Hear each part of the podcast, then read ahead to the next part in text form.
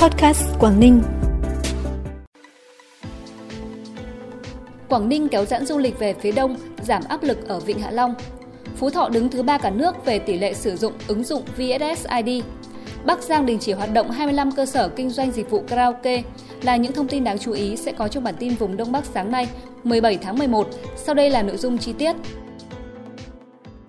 Thưa quý vị và các bạn, nâng cấp đội tàu đạt chuẩn quốc tế trên cơ sở không gây quá tải cho Vịnh Hạ Long, kéo giãn về phía Vịnh Bái Tử Long và vùng biển Vân Đồn, Cô Tô, Tiên Yên, Đầm Hà, Hải Hà và Móng Cái, nhưng phải theo đúng nguyên tắc phát triển hài hòa bền vững, hiệu quả, bảo đảm môi trường sinh thái, quản lý bền vững ngay từ đầu và bảo đảm vững chắc quốc phòng an ninh, chủ quyền biển đảo. Đây là một trong những nội dung chính Thường trực tỉnh ủy Quảng Ninh vừa cho ý kiến đối với đề án tổng thể về quản lý phát triển sản phẩm du lịch biển đảo Vịnh Hạ Long, Vịnh Bái Tử Long, Vân Đồn Cô Tô, theo hướng sẽ kéo giãn du lịch biển đảo về phía đông của tỉnh nhằm giảm áp lực cho Vịnh Hạ Long. Tỉnh Quảng Ninh cũng xác định tập trung thu hút dòng sản phẩm cao cấp của các nhà đầu tư chuyên nghiệp tập trung ở khu vực Vân Đồn, Cô Tô. Về sản phẩm du lịch, Quảng Ninh sẽ tập trung phát triển các sân gôn dọc tuyến ven biển, xây dựng trung tâm mua sắm tại các khu đô thị, nhất là ở thành phố Hạ Long và xây dựng các trạm dừng nghỉ đa dịch vụ ở dọc tuyến cao tốc từ Hạ Long tới Móng Cái. Tập trung khai thác dòng khách chất lượng cao ở thị trường nội địa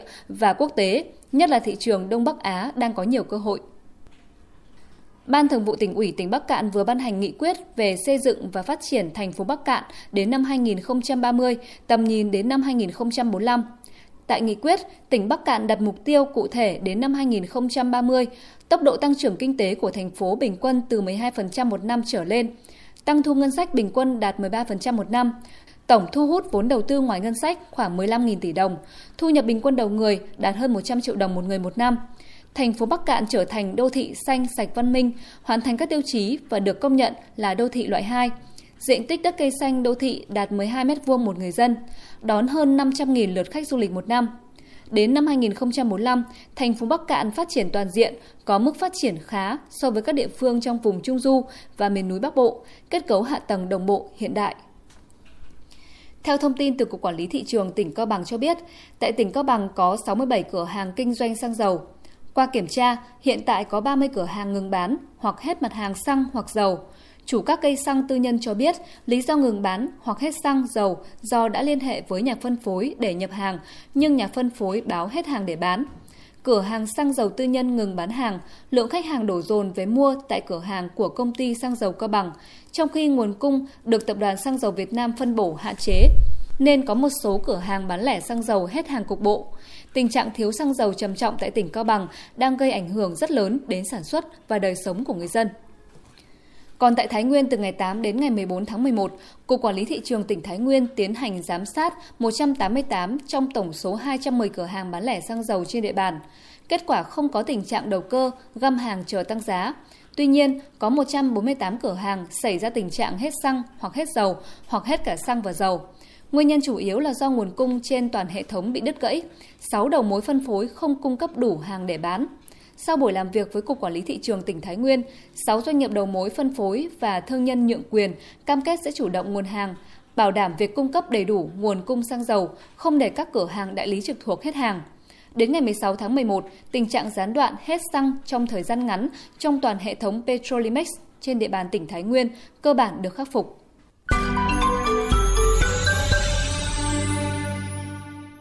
Theo thống kê của Bảo hiểm xã hội tỉnh Phú Thọ, tính đến ngày 31 tháng 10, toàn tỉnh Phú Thọ có hơn 40.500 người đăng ký và cài đặt ứng dụng VSSID,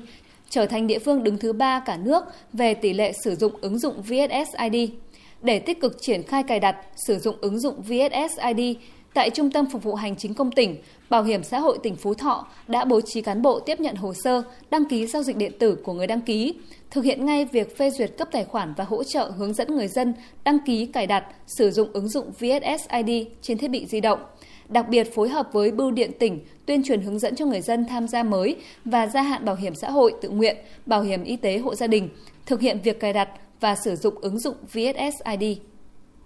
Thực hiện đợt tổng cao điểm giả soát, kiểm tra an toàn về phòng cháy chữa cháy và cứu nạn cứu hộ, Công an tỉnh Bắc Giang vừa tạm đình chỉ 30 ngày đối với 25 cơ sở kinh doanh dịch vụ karaoke do vi phạm nghiêm trọng các quy định về an toàn phòng cháy chữa cháy và cứu nạn cứu hộ, như không có lối thoát nạn thứ hai, chưa có hệ thống báo cháy tự động hoặc có nhưng không hoạt động hiệu quả, không đủ số lượng bình chữa cháy hoặc đã hết hạn sử dụng mà không thay thế, dây dẫn điện chưa bảo đảm yếu tố an toàn phòng cháy, nhân viên làm việc chưa được tập huấn về nghiệp vụ phòng cháy chữa cháy, làm mất tác dụng của lối thoát nạn, ngăn cháy lan mà khi xảy ra cháy nổ có thể gây thiệt hại nghiêm trọng về người và tài sản. Hết thời hạn tạm đình chỉ 30 ngày, chủ cơ sở không khắc phục được những vi phạm về an toàn phòng cháy chữa cháy thì sẽ bị đình chỉ hoạt động. Trong khuôn khổ không gian lễ hội Hoa Tam Giác Mạch Hà Giang lần thứ 8 năm 2022, Bảo tàng tỉnh Hà Giang và Ban Quản lý Công viên Địa chất Toàn cầu Cao Nguyên Đá Đồng Văn phối hợp tổ chức triển lãm ảnh với chuyên đề Sắc màu văn hóa Hà Giang năm 2022. Triển lãm giới thiệu những hình ảnh trưng bày là hình ảnh đẹp, tiêu biểu về thiên nhiên con người Hà Giang, công viên địa chất toàn cầu UNESCO cao nguyên đá Đồng Văn, một số di tích lịch sử văn hóa, danh lam thắng cảnh tiêu biểu đã được xếp hạng các cấp, một số hình ảnh di sản văn hóa phi vật thể đã được đưa vào danh mục di sản văn hóa phi vật thể quốc gia. Triển lãm diễn ra đến hết ngày 15 tháng 12.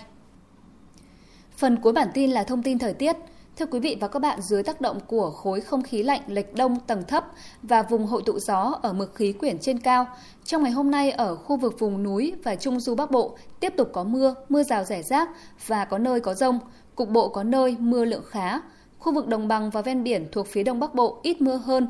nhưng sương mù thì vẫn xuất hiện nhiều về đêm và sáng. Trưa chiều có lúc trời có nắng nhẹ, nhiệt độ về đêm và sáng phổ biến từ 20 đến 23 độ. Riêng khu vực vùng núi vẫn có nơi dưới 23 độ. Còn mức nhiệt cao nhất trong ngày hôm nay ở các tỉnh Đông Bắc Bộ phổ biến từ 26 đến 29 độ, cục bộ có nơi cao hơn.